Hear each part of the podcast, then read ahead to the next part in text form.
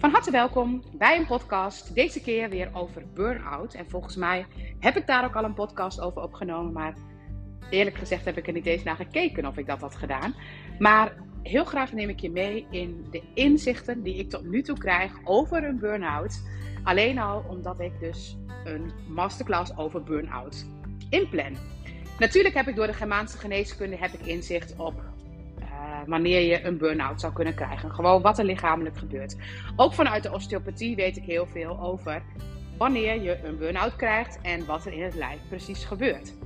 En natuurlijk is het niet zo dat iets zomaar van 0 naar 100 opeens een burn-out is. Iets is langzaam opgestapeld. Je bent in een bepaalde situatie geweest en heel langzaam aan ontstaat er iets wat in het lichaam onomkeerbaar op dat moment is. En dat is ook echt met burn-out.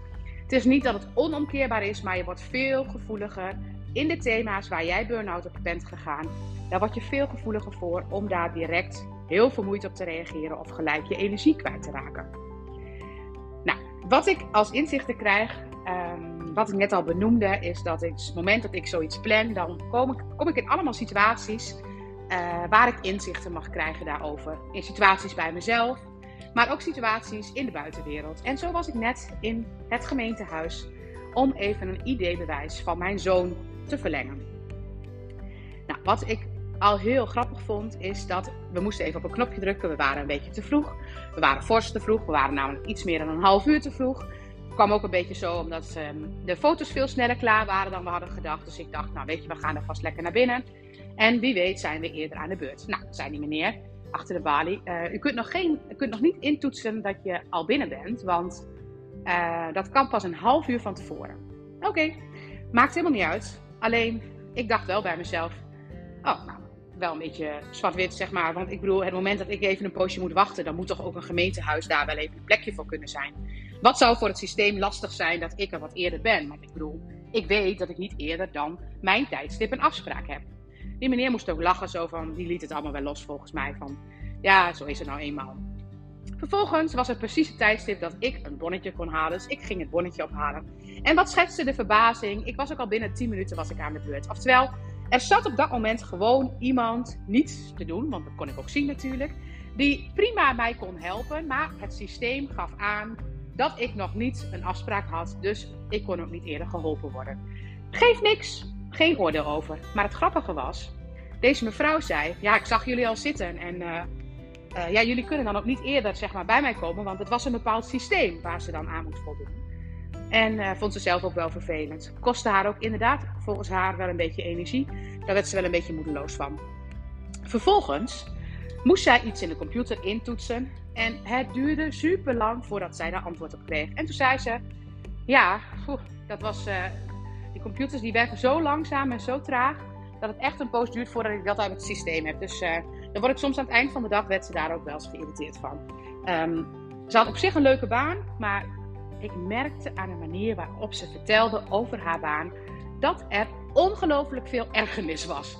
En ik kon me nog voorstellen ook, want een computer die te laat is, of mensen die je eigenlijk wil helpen, maar die je niet eens kunt helpen, omdat jij in een tijdschema zit die in een computer staat en dat jij dat dus niet op een andere manier kan doen, dat moet ergernis geven.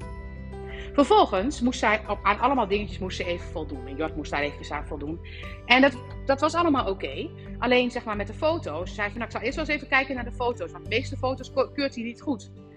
En, uh, maar ze zuchtte daar ook al bij. Oftewel, ook dat vond zij waarschijnlijk totale waanzin. Uh, vervolgens, ze zat helemaal in zijn stramien van alles, zo hoort het.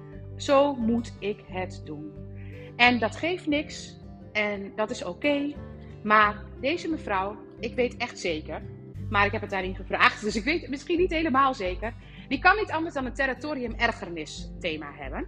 En als je dat hebt in de Germaanse geneeskunde, dan betekent dat dat je maag-lever um, regio veel van zichzelf vraagt, want ergernis moet ver verwerkt worden daar. Die vaten gaan daar dan meer openstaan. En dat betekent dat je eigenlijk doorlopend dat gebied extra belast. En het moment dat zij misschien met pensioen gaat of vakantie krijgt, zal me niet verbazen dat ze dan heftige buiksteken heeft, of misschien zelfs wel een galsteen. Of leverproblematiek, of niet helemaal goed kunnen verteren dat ze moet overgeven. Want zij heeft in haar werk doorlopend territorium ergernisconflicten. Nou, Niet alleen territorium ergernis, want stel je voor, dit systeem is zo en jij werkt daarin.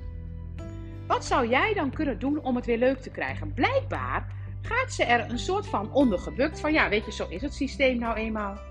En vervolgens, zeg maar, ten aanzien van die computer, ja, weet je, ja, het is niet anders. En het is misschien ook niet anders, maar als ik daar moest werken en dan moet ik wel echt superveel geduld hebben en dan moet ik op een andere manier moet ik het voor mezelf leuk maken. Want anders vind ik het gewoon helemaal niet leuk om daar te werken.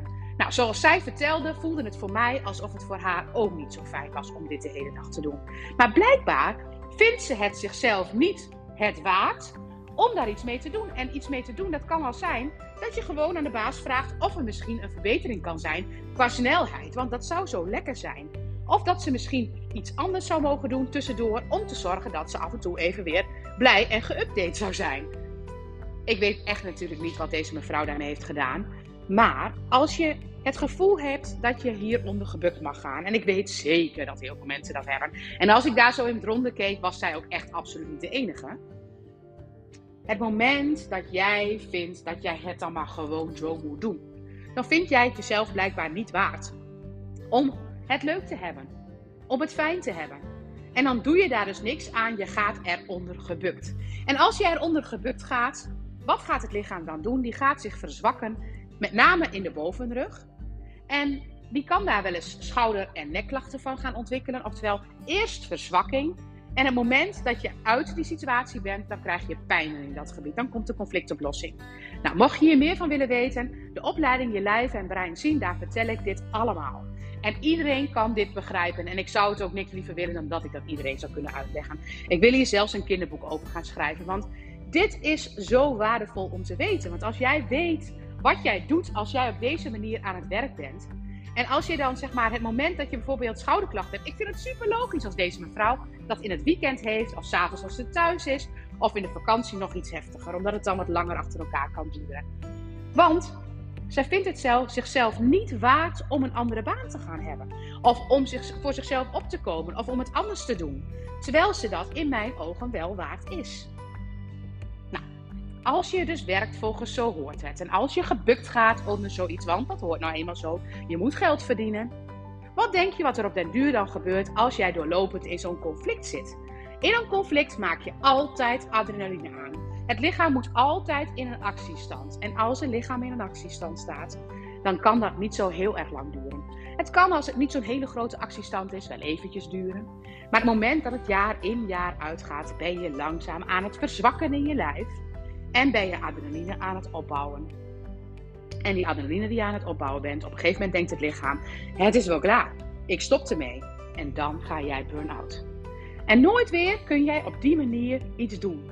Nooit meer kun jij gebukt gaan onder zoiets. Want die lichaam wil je daar gewoon voor beschermen dat jij dat nooit meer gaat doen. Want dat hoeft niet. Dat is niet nodig. En wij gaan zo gemakkelijk in en zo hoort het. Dit moet ik doen en dat moet ik doen en dat moet af. En we maken kinderen zelfs daar gaan we in mee. Vanmorgen had ik nog een babytje hier. En dat babytje heeft een lichamelijke afwijking. En niet te geloven hoeveel ziekenhuisafspraken dat meisje heeft. En dat babytje moet het misschien wel hebben, maar het is ook allemaal controle op controle op controle. En op en in het ziekenhuis, op en in het ziekenhuis. En ondertussen zeg maar, moet er van alles geregeld worden. En het zou me niet verbazen als na een jaar dit meisje te hebben, dat ouders daar overspannen van zijn. Want je moet steeds maar weer aan. En je moet steeds maar weer even die onderzoeken ondergaan. En waarom gaan we met z'n allen daar niet achter op een andere manier naar kijken? Want stel je voor, ik zou kijken naar zo'n situatie. En ik zou kijken naar zo'n systeem van zo hoort het. Kijk, als ik dit wil. Kijk, die eerste man bij de, die ik bij de balie tegenkwam. Die man die lachte er wat om. Om het, om het systeem van de agenda. Ja, het is wat. Maar hij was zo chill. Dus hij vond dat prima. Wat maakt het uit? Hij werd daar niet anders van. Maar deze fanatieke mevrouw achter de balie. Die wordt daar geïrriteerd van.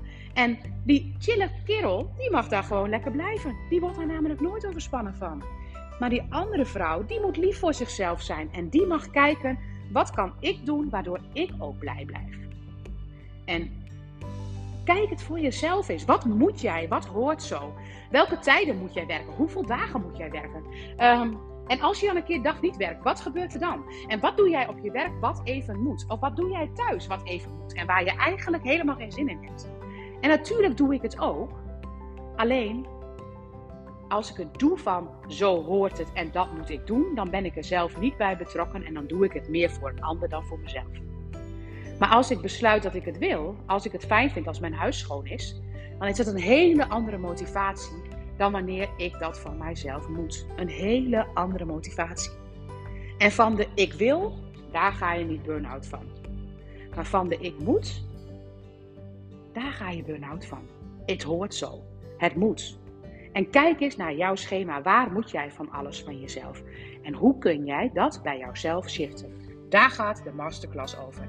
De masterclass die op 31 mei is, woensdagavond 31 mei om kwart over acht. En een week later, 7 juni om kwart over acht, is er een mogelijkheid om via een coachcall daar vragen over te stellen.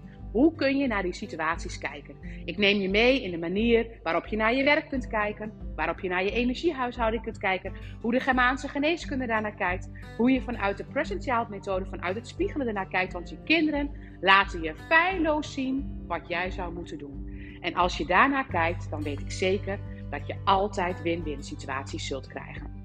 Dankjewel voor het luisteren.